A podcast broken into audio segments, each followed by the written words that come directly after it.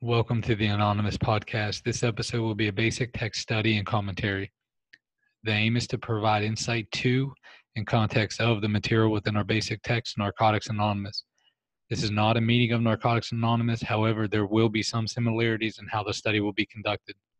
Each study will have the audio recorded and then published to the Anonymous Podcast. The overall goal is to provide commentary of the basic text towards reaching those seeking a resource like this. If one person benefits from our efforts, including us, then our participation will be well worth the effort. We're going to have introductions and then we'll jump into the text. Enjoy. Hello, everyone. My name is Brian B. I am an addict. Uh, my clean date is 11 18 2019. Uh, I'm a member of the We area of Narcotics Anonymous. Anonymous. My home group is the Sunday morning literature meeting of NA. Uh, come down and see us sometime. We'd love to have you.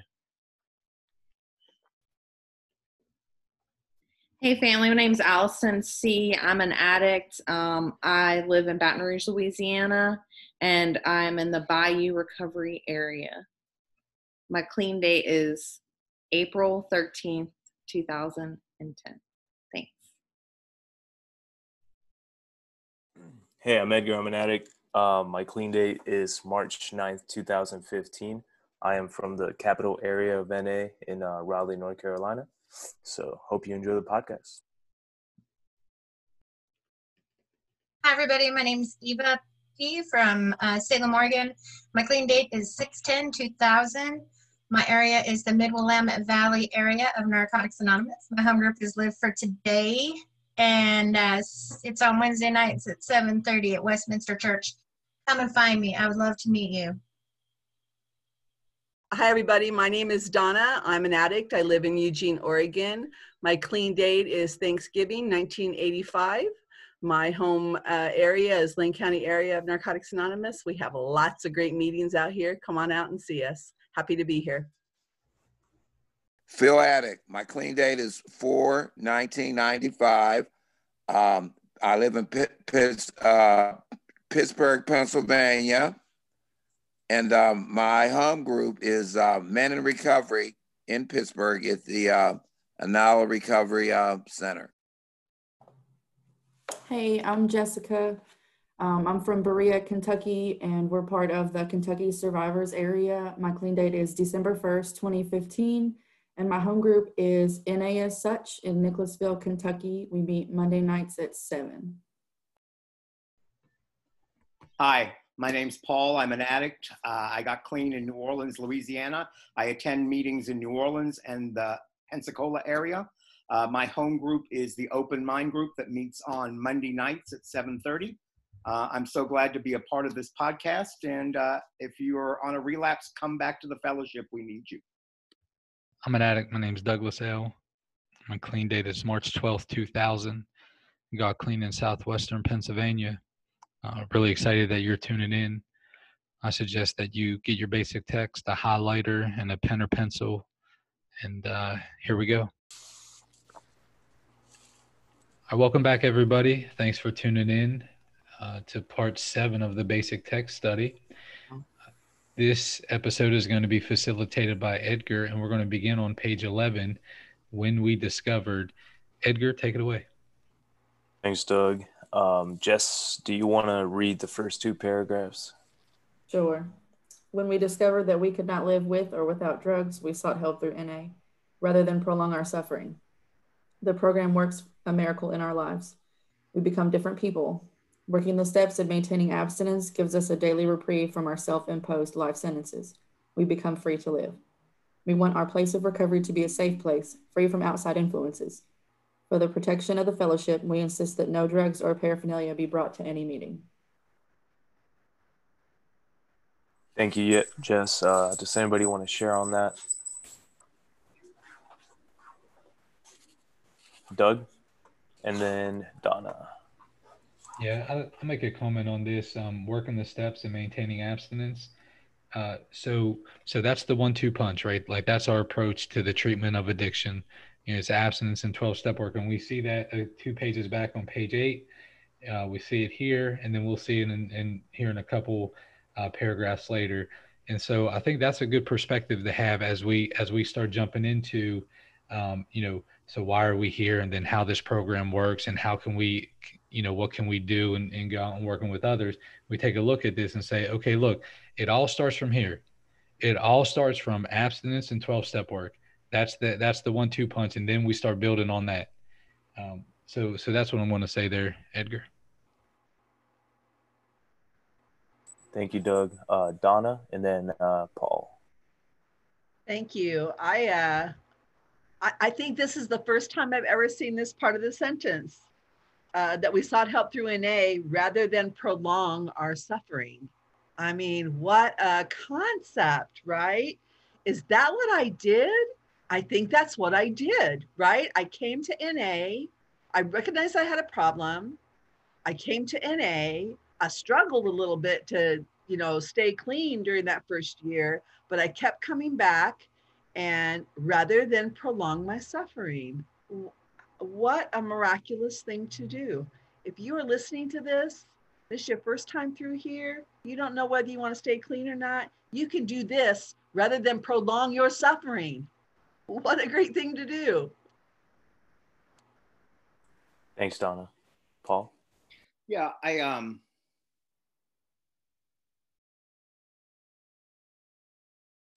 You're muted, Paul. every time. The um, I'm sorry. The pro- uh, the program works a miracle in our lives. We become different people. And just to piggyback on on Douglas's thing is abstinence and 12 step work. I I, will abstinence you know when we first get here i just want to stop using. I just want to stop using. I just want to stop using. And and that's the first thing but it's not the whole thing. Like i would have given I, I, it would have been a terrible thing just to stop using although that's what i wanted.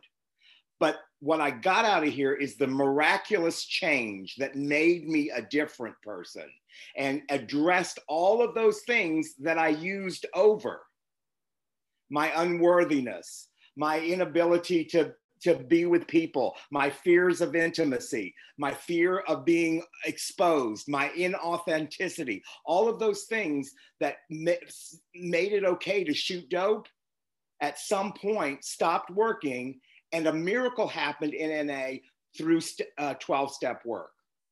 Look, and I was not when I first got here, I was not the 12 step Nazi. I wasn't. I didn't I didn't want to do it. I didn't want to I didn't want to tell you about it. I didn't want to reveal myself. I had been damaged by people I had revealed myself to. And so if you like like Donna said, if you're new here and you think I just want to stop using, I don't want to tell y'all anything about me. Please find just a little bit of faith in this program and, and take the risk. Somebody else here needs to hear about you somebody else needs to go, oh, that's me too. Because that's what happened. I heard my four step coming out of somebody else's mouth. And that's what made it okay. Thanks. Thanks, Paul. Uh, Eva? So um, that part where it says um, gives us a daily reprieve, just that little phrase right there, that reminds me that I need to do this on a daily basis because you know, we can't stay clean on yesterday's recovery, right? Like I can't stay clean on the steps I worked last year.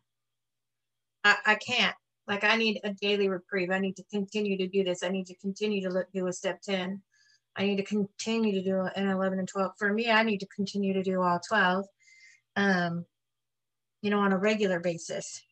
Because I can't trust that this daily reprieve is going to hold out on these 12 steps that I did you know, back last year. So um, that's what I got from that. Like I can't, I can't stay clean on yesterday's recovery. This is a daily reprieve by doing the steps and main and maintaining abstinence. So that's what I got. Thanks. Thanks, Eva. Uh, I wanted to say something too. You know, kind of what Paul touched on, but you know, I I always think about when the basic text talks about has words like miracle and spiritual awakening and all this stuff um you know i was just talking about this with my sponsorship family um and like when i got clean i used to hate those words right i used to be like when is this going to happen? You know, this like flashing light from the sky, the burning bush experience, stuff like that. Um, and uh, it was important for me to understand back then. And uh, I always like to make a point to say this. It's like these miracles or spiritual awakenings or whatever it is, like it doesn't have to be a big deal. It can just be as simple as like I woke up today and didn't think about using. Damn, that's impressive. Or like, you know, the fact that I haven't thought about using on a regular basis for like a couple years, right? Like it happens, but it's not every day, every second of the day. Um, you know, uh, I don't know. It's important for me to remember that stuff. Um, and and early on too, I, I associated those words with like religion, right? I associated those words with things that NA is not necessarily concerned about, and I used to get it mixed up. So it was important for me to to remember that like it, it, I don't know, it just doesn't have to be a big deal. Like it can be something real simple, but like it has a huge impact on me, right? And um you know, I think um the fact that we become different people is 100% a miracle and and you know like it doesn't have to be a burning bush experience like it can just be as simple as like damn i think different now right it's it's it's not the same as it used to be but um anyways that's all i got does anybody else want to share on these paragraphs jess and then phil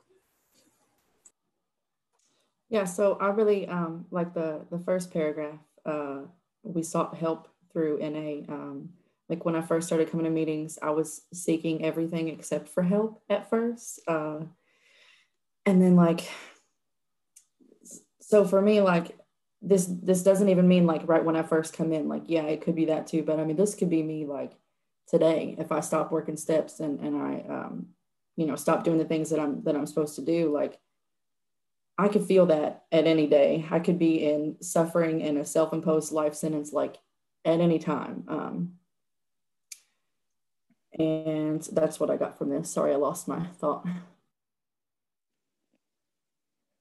Phil, um, that that daily reprieve um, is a bad boy, and I, I do want to jump back uh, on top of it. And um, you know what what the literature talks about our our daily reprieve. It does say that is our most profound gift.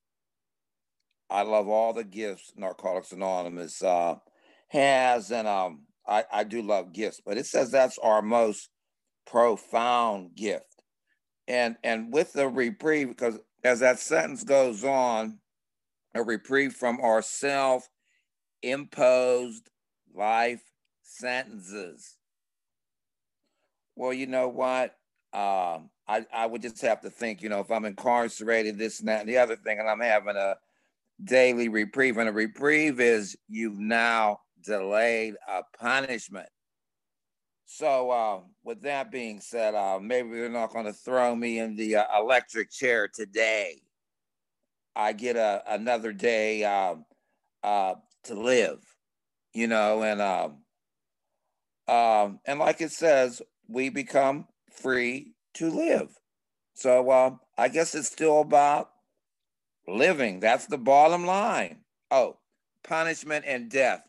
Uh, that's what a, a, a, reprieve is. The daily reprieve is is del- it, it only delays it. That's all I got.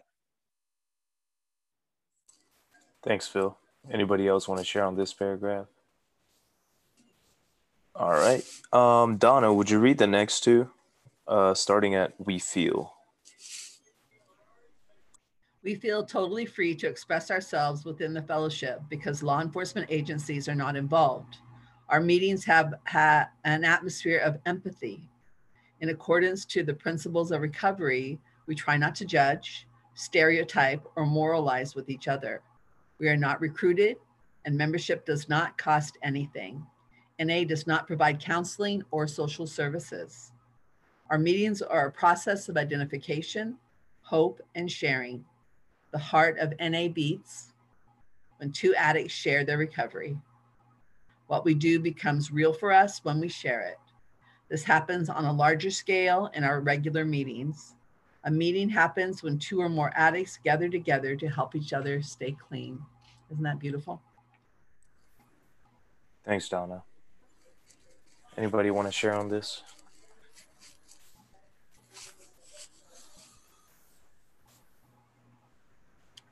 Well, I will then. Um, uh, you know, uh, it, the, it, go just going back a little bit there where it says that for the protection of our fellowship, we insist that no drugs or paraphernalia be on you. We also insist that there be no weapons in our meetings. You know, we're free to express ourselves. We're free from, free from uh, being monitored by local law enforcement. Um, we're free to come to a meeting and say who we are and why we're there and ask for help and to change our lives. And that freedom is so important, uh, such an important part of um, why the anonymous programs work, why Narcotics Anonymous in particular works. Um, uh, because when we talk about learning to trust a little bit, that is one of the things that starts it is um, coming to this place that we know none of us think it's safe none of us thinks it's okay but we get here and we find out sometimes quickly sometimes slowly that it actually is okay to be here. And it actually is okay to tell the truth about who we are and what we do.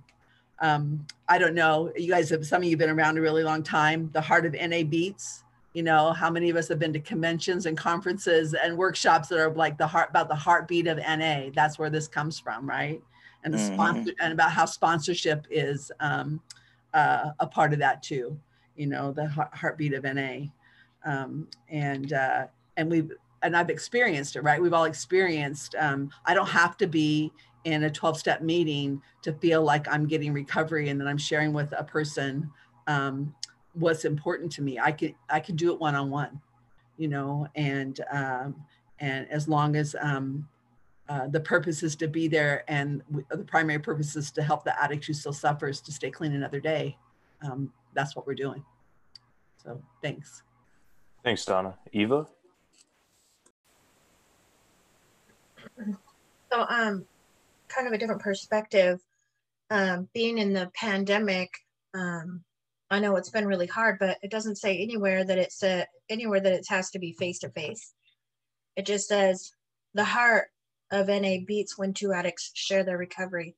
It doesn't say face to face. It doesn't even say in the same room, right? I can remember being uh, in treatment and just having this CD Walkman with Margaret M tape. Uh, and she's from um, Arizona. She was the tape lady, right? And she shared um, because somebody couldn't make it. They like had passed away instead of being there. It was weird. And um and that CD helped me when I couldn't go to a meeting, right? So I've always had a different way. And that she didn't, I mean, she didn't, she wasn't there. I couldn't touch her. I couldn't even see her. But I could hear her empathy. I could hear her recovery. I could hear her desire. You know, I could hear her love for the fellowship and life, her love of life. That's what I was looking for, especially when I was in treatment new.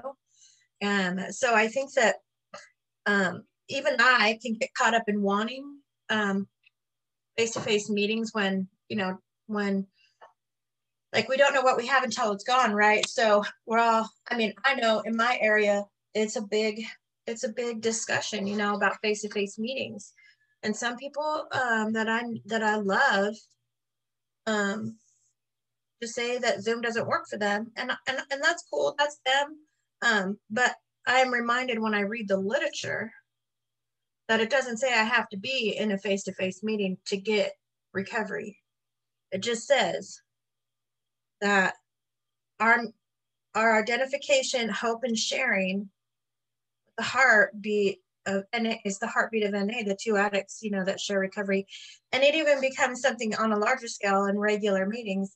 And I don't know any uh, regular NA meetings ought never be organized, y'all. So, I mean, we're all a little, I mean, I know I was the misfit in my family, so I don't know what's regular about it, but Um, I think that that's changing and it looks different, but that's okay because meetings happen when, you know, when we when we come together and share. So that was just my perspective on what's what current current events. Thanks, Eva. Anybody else? D- Douglas? Phil, Phil Attic. Phil and then Uh, I'll- Douglas. I'll be, I'll be, I'll be real quick. Um, um, I, I did like the thing about, about the Zoom and I can't, uh, help but not, not to think about the, uh, the, the, the full fruit, the labor of love lives in, in the harvest because it talks about a meeting happens when two or more addicts gather to help each other stay clean. This is still a gathering. Uh, it's on Zoom, and um, we're living, um, I guess, in that harvest because a harvest is a is a um, gathering, and um, and and he, and and here here's the thing with with recovery, the the mess the message for me had to be heard. It went in through my ears and into my heart. I didn't see it. I didn't read it. I heard it. That's all I have. Thanks, Phil. Douglas? Yeah, I wanted to um, make a comment about the empathy piece. I think that's really important too. Is like, you know, if we, it, it, it touches my spirit anytime that it's still, you know, if I kick my stuff out at a meeting or, or if I'm talking in a small group or even one to one, and and somebody hits me with the up and down head nod, uh, especially when I'm kicking that stuff, you know, that that that like, ugh, that stuff, right? and uh, and and someone says, "Look, man, I can understand that I've done this and and, and something like that." It just um, that spirit connection right there, it still surprises me, man, to this day. And and and um, I'm just grateful to be in that process. But but I I'm into that, man. I, I, I like I like looking at this and saying, hey, we have this at- atmosphere of being able to understand what each other are feeling and things like this. And and the one thing though I struggle with is this. Um, uh, so we try not to to judge stereotype or moralize with each other and the moralizing part that's where i get hung up at uh, and, and i think I'm, i think i'm making some progress with it but a lot of times it's about um, the relationship with the higher power right? Like that's where i find myself moralizing with other folk and uh and it's never like after after one of those episodes man i never walk away thinking oh that was really productive you know what i like you know it, it, like if i'm trying to convince somebody and you know that whole thing that debate you know um it's just not good. But the times when i've when i've en- engaged with really like an open mind and an open heart kind of like what you were talking about feel like when, when when i'm with that man with just an open heart i'm not trying to convince somebody. I'm just trying to be open. Man, though I walk away from those discussions, man, was just like, man, that was awesome. Maybe I gave a little, maybe I took a little, it doesn't matter, but that was that was kind of that was kind of cool. And the last comment I'm going to make about this, where I struggle at, if we look at if we look at this, you know, moralizing, you know, w- with with the definition that's talking about, you know, what's right or what's wrong, talking about what's right or what's wrong, okay? Just from that perspective, where I find myself struggling is where where's the cutoff you know when we're clean for a little while i i feel that we have we have a responsibility to carry a clean message right? Like hey this, this if you want the freedom that that we have this, you do this. So so where does that responsibility to carry a clear message where does that go over to the moralizing piece? You know and i'm just i'm just making that comment. I struggle with that. I struggle with seeing you know which side of the line to stay on. So um uh, so so I'll pass with that. Thanks, Douglas. Jess? So my brain is all over the place with these two. I mean, what else is new? Uh, so I really love what what's been shared about like the the Zoom meetings and person meetings, and some people say like Zoom doesn't work for them, and like that's cool. You know, we all have our own experiences, but I know for me, like my disease is always doing push-ups in the parking lot. Like it is ready to come at me and get me out of here any way possible. Like a Zoom meeting is an NA meeting, an in person meeting, that's an NA meeting where the addicts come together to help each other stay clean. That's a meeting, whether it's Zoom and like people used to work steps through the mail. you know, before any kind of uh, maybe before the telephone. I'm not sure. I'm not. I don't know how far this this goes back or not. But uh, like the the in person connection is really something that's really super special. But it's not that we can't recover because we're in a Zoom meeting or even in prison. Like there are um, like groups of people who sponsor people in prison and can only work steps through mail.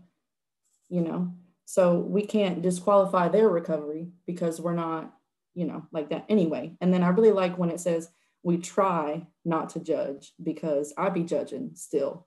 And it's horrible. Um, but I really just do my best. Um, yeah, thanks. Thanks, Jess. Paul? Uh, yeah, to Jess's point, I'm, I'm currently working a fourth and fifth step with a sponsee in Nevada uh, who's in federal prison. And um, we do it in 20 minute increments. The phone cuts off, and you know, sometimes it's two or three, and sometimes it's just one. And um, we're just kind of plodding through it. And uh, it is as valid a fourth and fifth step that I, as I've ever worked with anybody else. I, there's not a right or wrong way. That's the that's the we try not to judge, stereotype, or moralize. Zoom is right, in person is wrong. In person is right, Zoom is wrong. It's not, none of it. It's here's the problem. it says we try not to judge. Doesn't mean we are successful or that we're perfect with it. We try not to judge, stereotype, or moralize with each other. And here's my problem I am each other judging you, stereotyping you, and moralizing with you is of little importance, importance in my life. The judgment and the moralization and the stereotyping of myself is the stuff that I got high over. And that's in, infinitely more important that I give myself a break. It says it in our readings give yourself a break.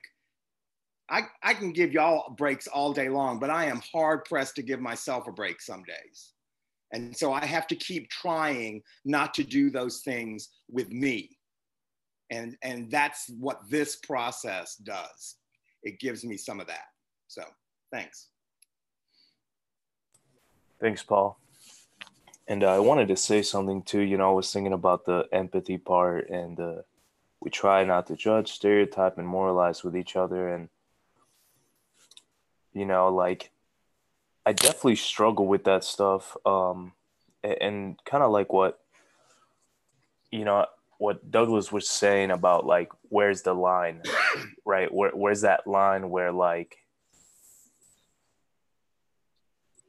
the moralizing happens and and when it's like am i carrying the message or am i telling somebody like you're wrong for doing it this way and uh, you know, today, for example, I was uh, I was with my roommate, and uh, we were talking about something, and and you know, he was telling me that I'm kind of an asshole, right? Because uh, I'm like dismissive to people sometimes, and um, and he was telling me, you know, and and your sponsor kind of does the same thing, and I was like, you know, and and I was just kind of saying like the fact of the matter is everybody has their own recovery and you know it's like the where that line falls for me sometimes is because I'm clean and I've worked steps and I know what I want and don't want. I also have the freedom of choice of choosing who I want to associate and who not, who I don't want to associate with and on the other hand, it's like I still gotta be loving to those people, especially when it comes to NA, right? But like I can also make the decision of like these are the people that I really vibe with, that people that I really care about. And you know, over here it's like I'm still loving to you. I'll still pick up the phone, but I don't have to be a part of everybody's life all the time. Um, and when I got clean, it's like I wanted to be a part of everybody's life all the time, and everybody needed to like me for me to be okay with myself. And it's like there came a point where I got okay with me, and I was okay with one, people not liking me, and two, me not wanting to be around certain people because our morals and values just don't line up. and um, you know that's something I got to keep in mind. But on the other side, it's like I struggle with empathy a lot. I, I really do, um, and uh, I have to keep that in mind when I'm in an NA setting and an NA meeting, and it's like regardless of how much somebody pisses me off sometimes I still have to be empathetic and I still have to say, you know what, I don't like you, but I love you and I'm there for you, you know, if you need it. Um, and, uh, you know, that's just for myself, man. But like the judging and stereotyping and moralizing, like the first area I got clean in, everybody was very judgmental and it was always about right and wrong and, um, there was a lot of that going on and you know i had to move around to different areas to figure out that like that is not okay right? And that's something that doesn't line up with my beliefs and and it's taken me years to recognize that that was wrong and that i needed to change that because that was just the mentality of a group of people in a in one area out of the million addicts that are in the world right um, so anyways I, I guess what i'm saying is i struggle with it right? And I've struggled with it for a while, but like going to different areas and talking to different people in different meetings, like I've gotten the chance to see another side of NA, different people, and and just trying to change that. So, anyways, does anybody else want to share on that? All right, uh, Brian, would you read the next paragraph right at, at the beginning? At the beginning of the meeting, we read any literature that is available to anyone. Some meetings have speakers, topic, discussions, or both. Closed meetings are for addicts or for those who think they may have a drug problem. Open meetings welcome anyone wishing to experience our fellowship. The atmosphere of recovery is protected by our 12 traditions.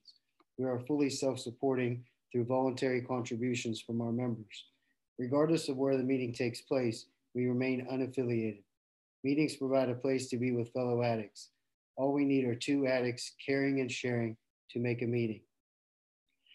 Excuse me. We let new ideas flow into us. We ask questions. We share what we have learned about living without drugs. Through the principles of the 12 steps, excuse me, though the principles of the 12 steps may seem strange to us at first, the most important thing about them is that they work. Our program is a way of life. We learn the value of spiritual principles such as surrender, humility, and service from reading the NA literature, going to meetings, and working the steps. We found that our lives steadily improve if we maintain abstinence from mind altering, mood changing chemicals and work the 12 steps to sustain our recovery.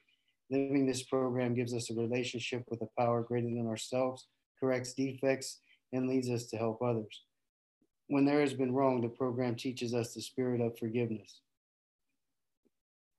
might as well finish. Uh, many books have been written about the nature of addiction. This book concerns itself with the nature of recovery.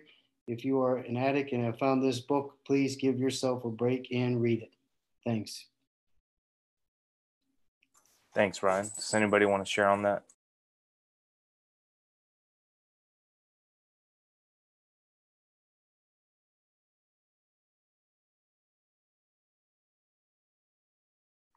Phil at it.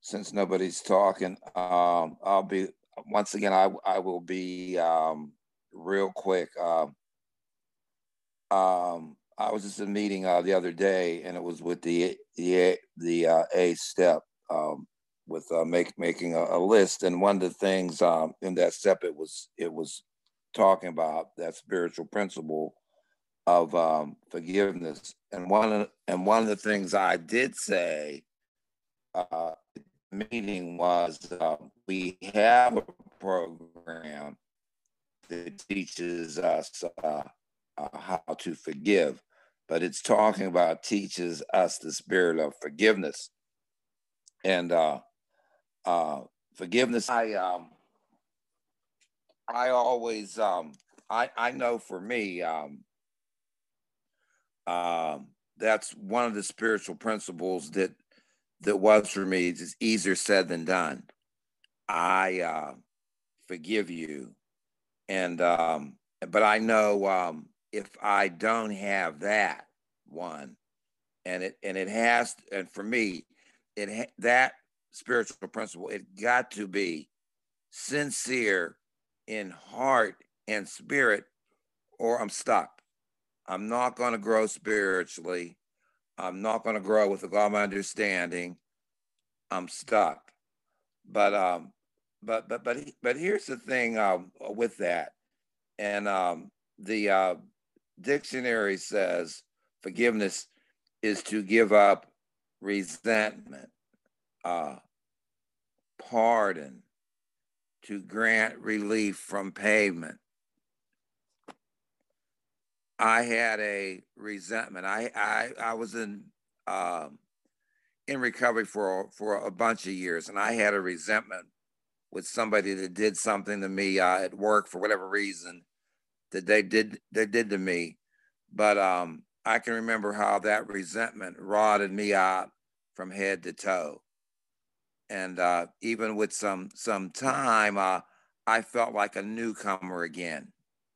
Like I'm just like right off the street. I was sharing at the meeting, sharing with the sponsor, uh, trying to settle things with um, the first three steps, the maintenance steps at the end, and I forgot about the thing, the steps and things in the middle of our program. And forgiveness is in that eighth step. And um, I'm just so grateful for this program. That's all I got.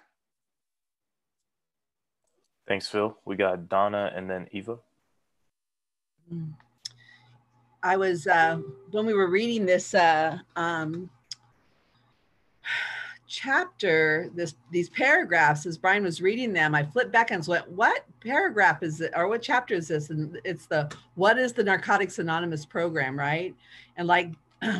like the first chap the first paragraph that he read was like this is what happens in our meetings and like the second piece about where we let the new ideas flow into us and ask questions like this is all the stuff that's going to happen if we stick around if we keep coming to meetings and and um, this is what we can expect. This is what the narcotics anonymous program is. We don't use we work a program and these are the things that are going to happen. And um, uh, what a great what a great uh, um, explanation what you know this listing of spiritual principles. You'll hear about spiritual principles all the time if you're new. And here they are they're listed surrender humility uh, service uh, forgiveness. Um, there's a whole bunch of them in there. And uh, um, and you know none of us showed up with that stuff. Some people show up looking like they have some of that stuff but but none of us really show up with it. And it can be developed over time working a program and remaining abstinent if you have found this book and i've told you guys this before i've met somebody i know someone who found a book of narcotics anonymous the basic text started reading it and went, oh my God, where are these people? Right? So if that's, if you are one of those people, keep coming back. Thanks, Donna. Eva?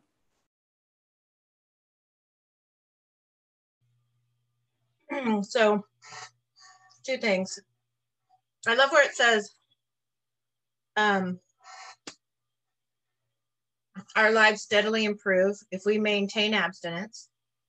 Then it goes on to say, and work the 12 steps to sustain our recovery. And then it turns into living this program, not working it, not just coming hanging out at it, living this program.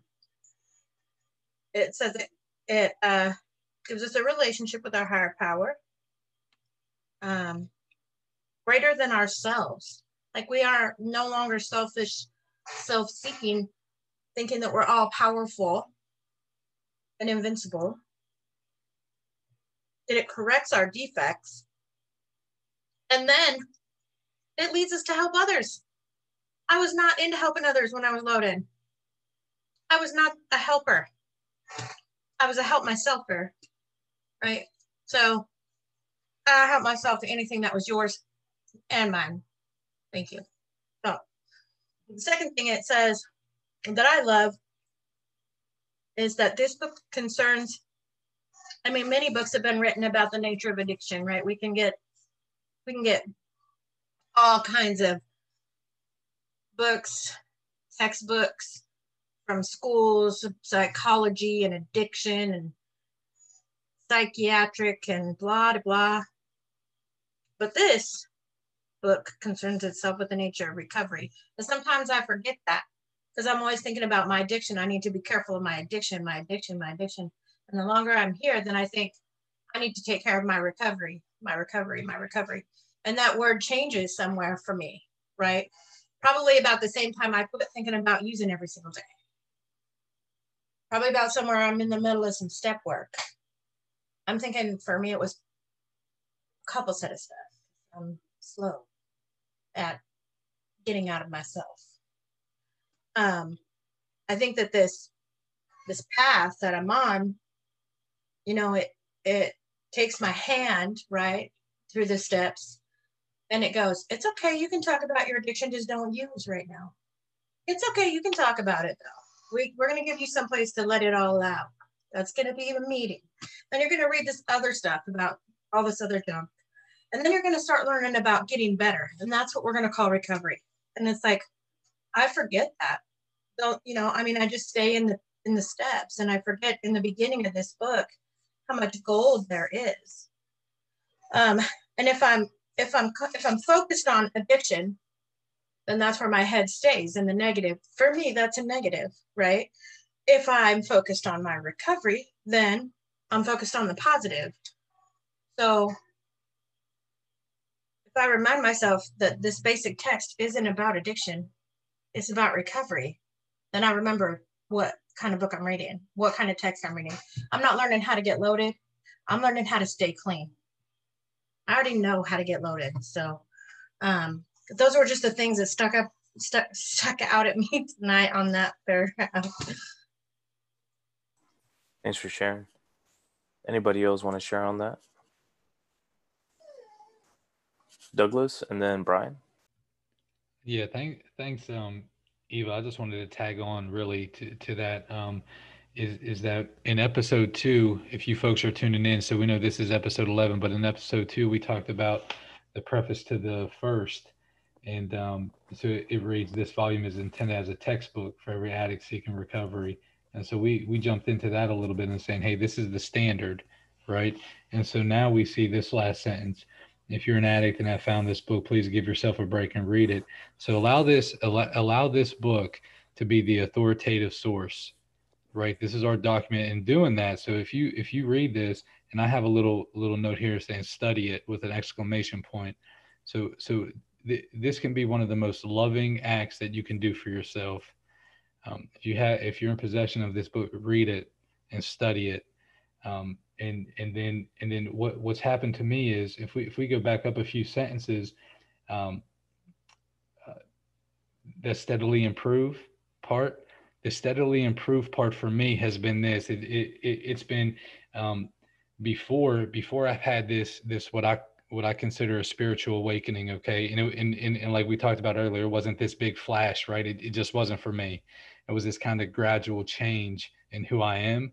Um, this steadily improved was happened to where before before this change whether it was a conversation or i was interacting with somebody or something always in my mind was what can i get out of this?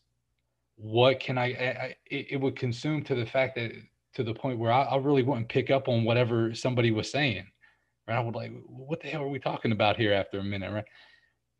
Now like after the change i can actually enter in to a conversation or a meeting with somebody or do something with with with with the motive of saying hey what can i bring to this experience what can i give what can i bring to this experience and to me when i look at that change it, I, don't think there's any eh, other explanation than that's an awakening of my spirit and, and to me that's what that that steadily improve if that's what that looks like for me so so i'll go ahead and pass with that Thanks, Douglas. Brian? Yeah, I was just thinking, um, you know, I'm, I'm really big on watching uh, like motivational videos on YouTube and stuff. And uh, for any sports fans that are out there, uh, if you look up this one that uh, the late uh, Kobe Bryant had, he basically uh, talked about how he went out and looked for advice from like what he called the Goat Mountain, which are like the some of the best basketball players of all time, and like he went to them and like asked them how they did it, like how did they handle the stardom and how did they get better, you know, how did they take their weaknesses and make them into strengths. So I took that and kind of like applied it to recovery. So you know, anytime that I get around someone that has you know substantial time you know, maybe like a Phil or Douglas that are on here now. It's like, you know, I ask them questions, man, because I want to know, like, uh, you know, has this situation ever come up in your life where you felt like uh, you were close to using, or did you feel like you were so trapped or alone? And, uh, you know, what did you do to get out of yourself? And uh, I've, I've really got a lot out of that. And a lot of times, whenever I, I ask people, like, uh, you know, what happened when you went back out and used, usually it always goes back to, something that they stopped doing, whether it was, uh, you know, the main one is always stop going to meetings. So that, that really makes me think about like, I have to really be vigilant about this uh, recovery thing and, and make sure that I'm staying in the middle of what's going on and, and, and uh, being honest. You know, honesty is the spiritual principle behind the first step from what I've learned. So, you know, I, I read up on spiritual principles and it says it helps us uh, have a better life. So as long as we're practicing those practicing those things, you know, we can be better people a day at a time. But uh, it's definitely a process for me. But uh, that's all I have. Thanks. Thanks, Brian.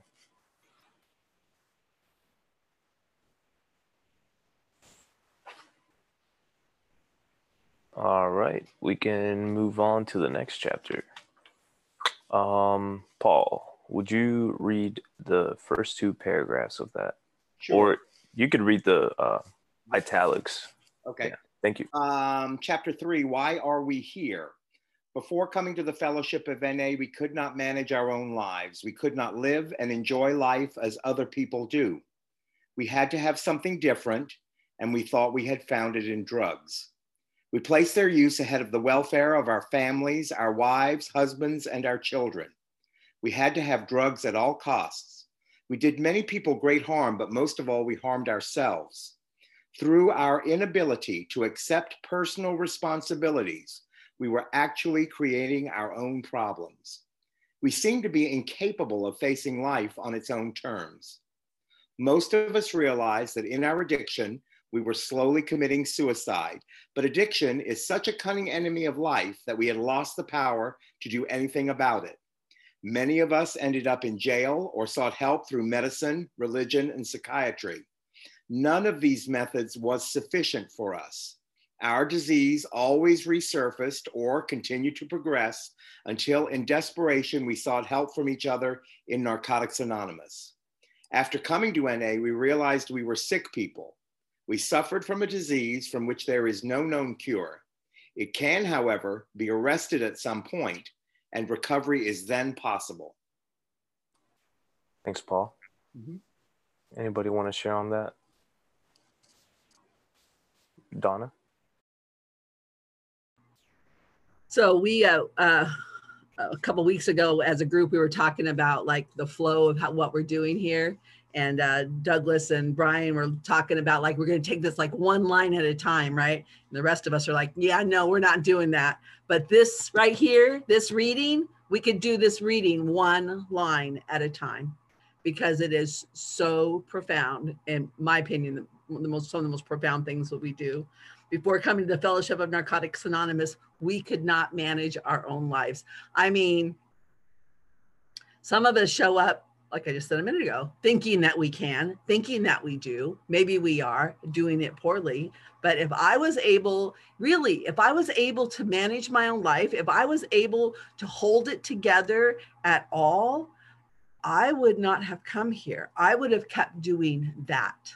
Right. So when we start talking about powerlessness and unmanageability, like for me, for that kind of addict that I am, that was absolutely necessary in order to prepare me for what needed to come next, which was surrendering. we could not live and enjoy life as other people do. I looked like my friends. I had some friends that used as much as I did, but they did not have the kind of consequences that I had. They did not have the kind of soul crushing shame that I had. They did not, and when they had bad days, when bad outcomes, they just stopped, right? And uh, and I was not that person, right? I was not like my friends, and um, and that was really apparent. And until I came to Narcotics Anonymous, I didn't know there were other people out there like that. We had to have something different. We thought we had found it in drugs. I don't know that that was so much my story, but because drugs were my solution, right? Uh, for me, placing a use ahead of the welfare of our families, wives, our husbands, and our children, I'm a, a person who came to Narcotics Anonymous having had the state take away from my, my children. And they were very little.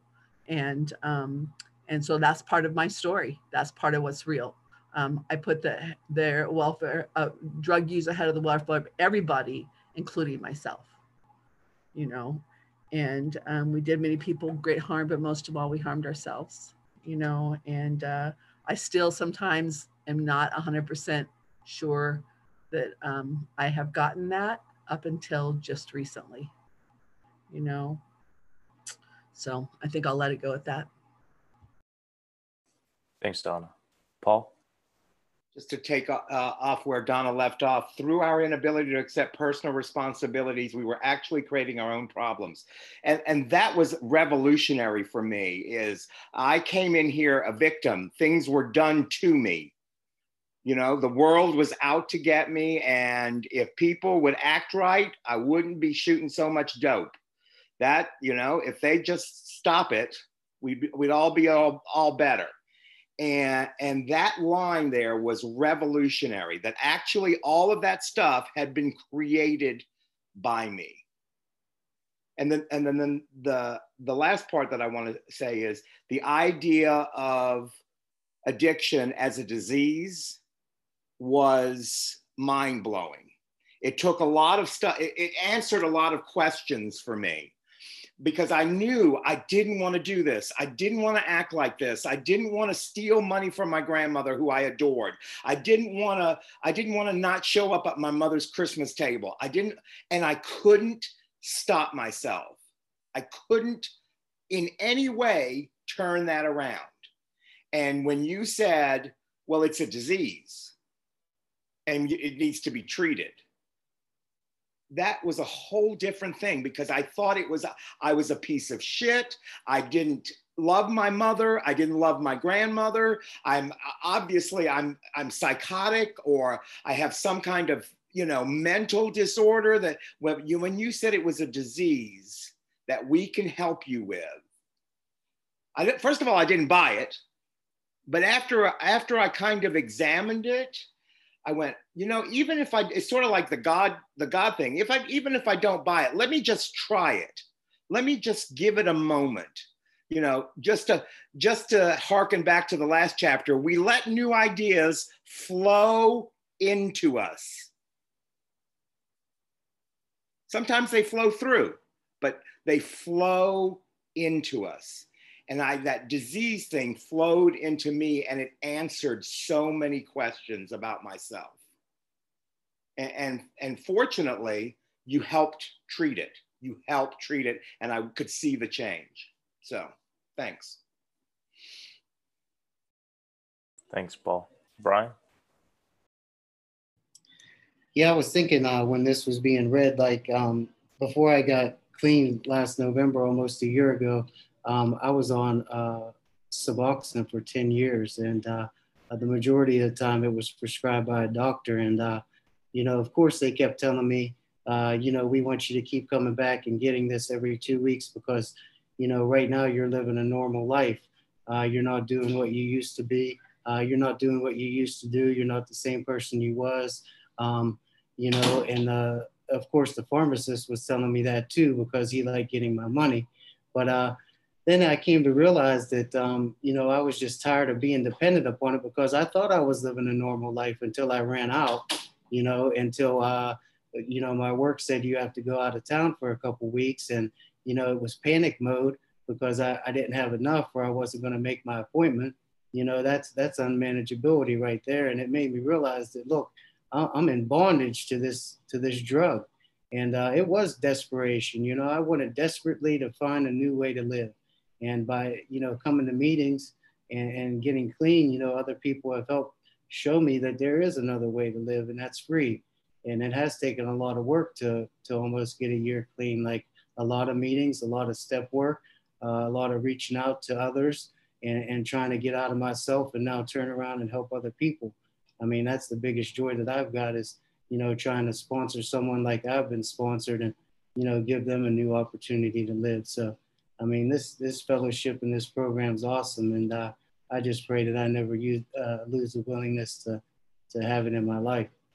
But uh, thanks for letting me share. Thanks, Brian. Phil? Um, uh, once again, I, I will be real quick. Uh, uh, good stuff.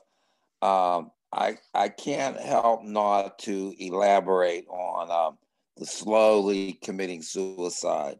I just shared at afternoon meeting um, today when I when I stopped killing myself on that time payment plan. But there's this one word in there, but addiction is such a cunning enemy cunning enemy is is a bad boy, and uh, I I always say say this with with with that word cunning.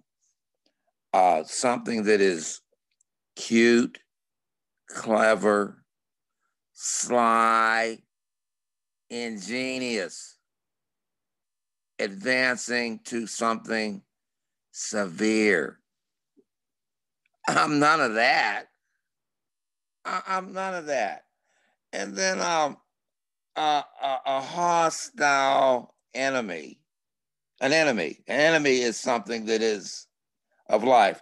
An enemy is something that is hostile and wants me dead. Uh, I can definitely um, uh, tie that to disease of addiction, and uh, and especially at the at the end of at the end of my my road. And then last but not least, cunning enemy of life, that we lost the power to do anything about it. I mean, I guess that's that's as, as profound as it gets. That's all I got. Thanks, Phil. And uh, I wanted to share something about this too. I mean, you know, it talks about our disease always resurfaced or continue to progress until in desperation we sought help from each other in Narcotics Anonymous. And previously to that, talks about jealous institutions and death and or uh, you know seeking help through medicine, religion, psychiatry, all this stuff. And that just made me think of you know what uh, my first sponsor used to tell me all the time about my disease is not impressed right it's not impressed by the methods i try to use to cure it it's not impressed by how much I've accomplished in recovery. Uh, you know, Jess said it earlier. It's doing push-ups outside, right? Like my disease does not give a shit how far I've gotten in life while I've been clean because it's still there, and it's still gonna come at me the same way whether I have one day clean or five years clean or ten years clean or twenty years clean. It doesn't matter. Um, you know, um, the other thing I was thinking about, it's uh, and it kind of relates to what we read previously, right? It talks about where there has been wrong in the previous page says where there has been wrong this program teaches the spirit of forgiveness and then it comes to talk about all the people we've hurt in our lives right? And um you know that's where i did my wrongs with all these people right? I hurt everybody around me including myself. And then it's like through staying clean and working steps like i learned forgiveness. Um and you know, I'll, my personal experience with forgiveness is that uh, until I got to my uh, eighth and ninth step, I never thought about it. You know, I worked step four and I saw all this stuff that I did wrong, and I knew I was wrong, and I knew that you know I did bad things, and at some point I was gonna have to make it right. But I remember when my sponsor, when I called my sponsor after reading the eight step, and it, it was talking about asking for forgiveness. And I was like, damn, I've never thought of that before. right? And uh, it's like I knew I was wrong. I knew I had done wrong, but it had never clicked that like at some point I'm gonna have to admit that I did the wrongs, right? And admit that like, you know, I messed up. This is my fault, and this was my part in it, and like ask for that forgiveness, right? And you know, um, I think the most important part for me of those steps and, and in this reading is that we harmed ourselves because I never thought about that. It was real easy to look at everybody around me and look at the physical evidence of how I hurt my family and friends, but never really thought about like what did Edgar do to Edgar, right? Over time. Um, so anyways, that's all I got.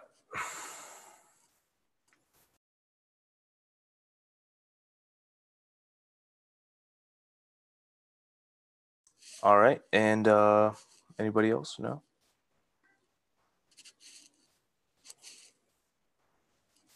Donna? I just I wanted to um, just say and, and ask you guys where it says after coming to NA we realized we were sick pe- people. We suffered from a disease from which there is no known cure. It can, however, be arrested at some point, and recovery is impossible. And once I started um,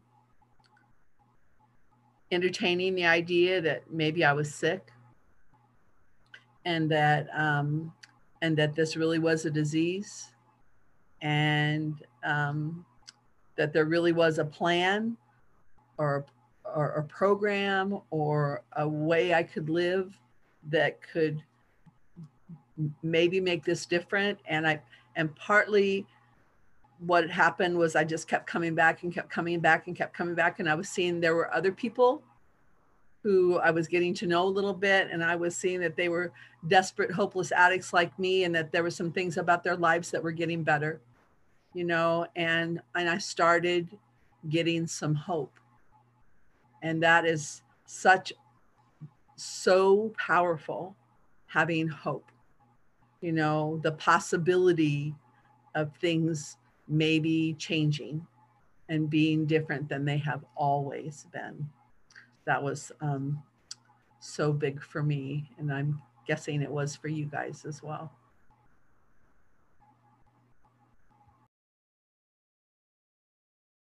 Thank you for walking with us on this journey. Please reflect on what was discussed and apply to your life. Share this resource with anyone you feel led to do so with. Tune in next time as we'll pick up where we left off. We'll chunk these in hour long sessions. Namaste and God bless.